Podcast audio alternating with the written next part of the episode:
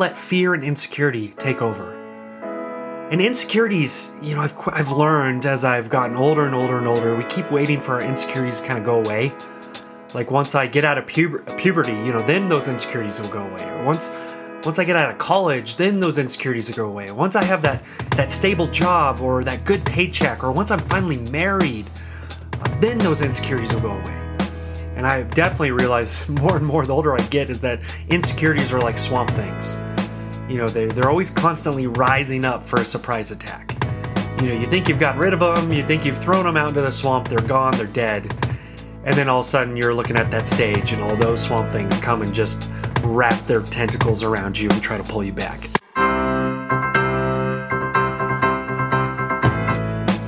All grown up. Hey everybody, this is Paul Angone and welcome to another episode of the All Grown Up podcast. In this episode, we are going to be tackling a secret uh, for our 20s and 30s. That's what we discuss every episode at All Grown Up a secret, a question, or a lie that too many of us are believing in our 20s. We break it down. That's the episode. Quick, hopefully full of truth, hope, and hilarity. That's what I'm always going for. And I'm so glad you're here with me. Again, my, my name's Paul Angone. If you've never met me before on the interwebs or in a book, I've written books like 101 Secrets to Your 20s, 101 Questions You Need to Ask in Your 20s. New book coming out 25 Lies, 20 Somethings Need to Stop Believing. So, for this secret that we're going to discuss today, I want to start with a story goes back a few years. I was at a park in San Diego, 4th of July. I was with my uh, in laws, my wife, and I decided to take a little bike ride away from the family just for a little bit to get away. So I'm riding a bike and I ride around this lake, and all of a sudden I hear this music and I kind of stumble across a, a concert, an outdoor concert going on, free concert out in the park. This was back when, you know, you could have concerts and groups could get together and all those things, but I digress. So I, I show up at this concert and I quickly realize it's a it's a Beach Boys cover band. You know, Fourth of July, California Beach Boys cover fan band. That that just makes sense. And they're singing a song, and I pull up with my bike, and the crowd is all about you know thirty feet set up set back from the stage, and there's about 500, 600 people there in the in the grass. And I pull up on my bike, and I'm pretty close to the stage when I pull up. And right when I get there, they finish their song and they're like, you know, thank you. You guys have been amazing. You know, the whole band speak thing. We have one more song left, but before we do that last song, we want to invite five people up on the stage to compete compete in an air guitar contest. And the winner will be chosen by the crowd, and whoever wins will win this free Les Paul guitar. And and they hold up this beautiful guitar. I'm not a guitar guy. I, I Les Paul, Rand Paul, Paul Ryan, Paul Angone. That's my name. Uh, I, I, don't know the difference between any of them, but it looked it looked awesome. It looked pretty cool. It was an electric uh, guitar, and and basically I pulled up the the absolute perfect time. I had an advantage over everybody because I was 20 feet closer to the stage than anybody else. And so they say this and they hold up the guitar. We need five volunteers. First five to get up to the stage will, will be called up. So I look back at the crowd. It was kind of one of those slow motion moments. I look back and I start seeing people get up. And I start seeing some people start to run who they're really wanting this Les Paul guitar from this Beach Boys cover band. And I have this, I have a head start on everybody. So I turn back towards the stage and I take a step and I start going up because I'm going to beat everybody there. I'm going to be the first one called up on stage. And then I stop myself. And I remember looking back at the the amount of people in the crowd. And you know that feeling of fear and insecurities and just like what I don't uh, and I was just I started thinking well I don't want to get in front of this crowd I don't want to embarrass myself do I really want the guitar that bad you know I started debating with myself standing there stopped myself in the tracks and then before I even really realized what happened I you know I'm like oh I'll just go up towards the stage so I kind of just wandered towards the stage and and five people had already beat me there I completely lost my head start. I had debated myself out of it, and now they had already picked their five. So I was like, you know, it was one of those kind of bu- bummer, but you're relieved moments, like I'm off the hook. So I remember going back in, into the crowd and I watched the last song and I watched the five people get up and do their air guitar contest. And I remember just watching them and having one of those moments of, these people are just doing a terrible job. These people are, are afraid. They're trying not to embarrass themselves. They're not really going for it. You know, in, th- in that moment, you just got to go for it up on stage. And I remember thinking to myself, man, I could have won that guitar. I could have easily won that guitar if I went up on stage because I would have really gone for it. You know, if you get me up on stage, I can come alive. But then I remember thinking to myself, you know what, Paul? They they're not going to grant you the winner of this guitar. They don't grant the bystander who's sitting in the third row who swears he could have done it better uh, the prize. Now you got to be up on stage to actually win. And those people were brave enough to at least get up on that stage and give it a try versus me as I'm critiquing these people when I wasn't brave enough to even get up on stage, even though I had a head start uh, before everybody else. So I didn't win a guitar. I didn't get up on stage. Really, it was a non story.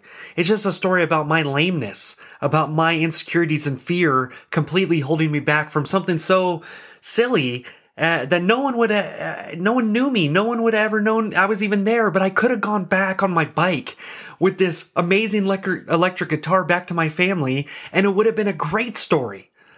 It'd, it'd, be a guitar I'd probably have in my office right now that I'd point to people and be like, that's the day I won a free electric guitar at a Beach Boys cover band concert in San Diego. I mean, you don't get many times for a story like that. That was a once in a, a lifetime experience, and I blew it.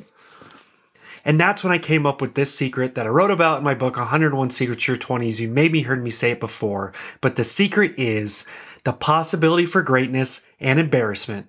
They both exist in the same space. You can't do anything great if you're not willing to be an embarrassment in the process. If you're not willing to step out and embarrass yourself, then you have no chance to do anything great. And obviously that's a, you know, a big secret to come out with when I I'm putting it in relation to a Beach Boys cover band free guitar. That's not really a moment of greatness, but it could have been. In that moment, it was. But again, I let fear and insecurity take over. And insecurities, you know, I've I've learned as I've gotten older and older and older, we keep waiting for our insecurities to kind of go away. Like once I get out of puber- puberty, you know, then those insecurities will go away. Or once once I get out of college, then those insecurities will go away. Once I have that that stable job or that good paycheck, or once I'm finally married, uh, then those insecurities will go away.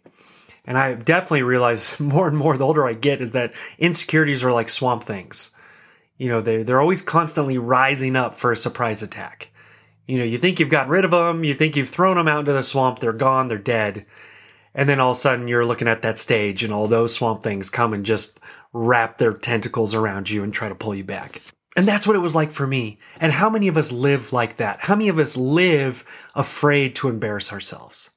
Especially in today's age of social media and perfect pictures and filters for everything and, and just everything looks so perfect. Our lives look so amazing. We're all trying to put our own PR spins on our own social media profiles to make our lives look a lot better than they possibly are. And I think a lot of us are afraid to take that risk, afraid to look stupid, afraid to look silly, uh, afraid to look ugly, afraid to look bad in front of our peers because everybody else looks so perfect. Everybody else looks like they have their life together. So I don't want to embarrass myself. I don't want to look like a failure. So I'm not going to even try.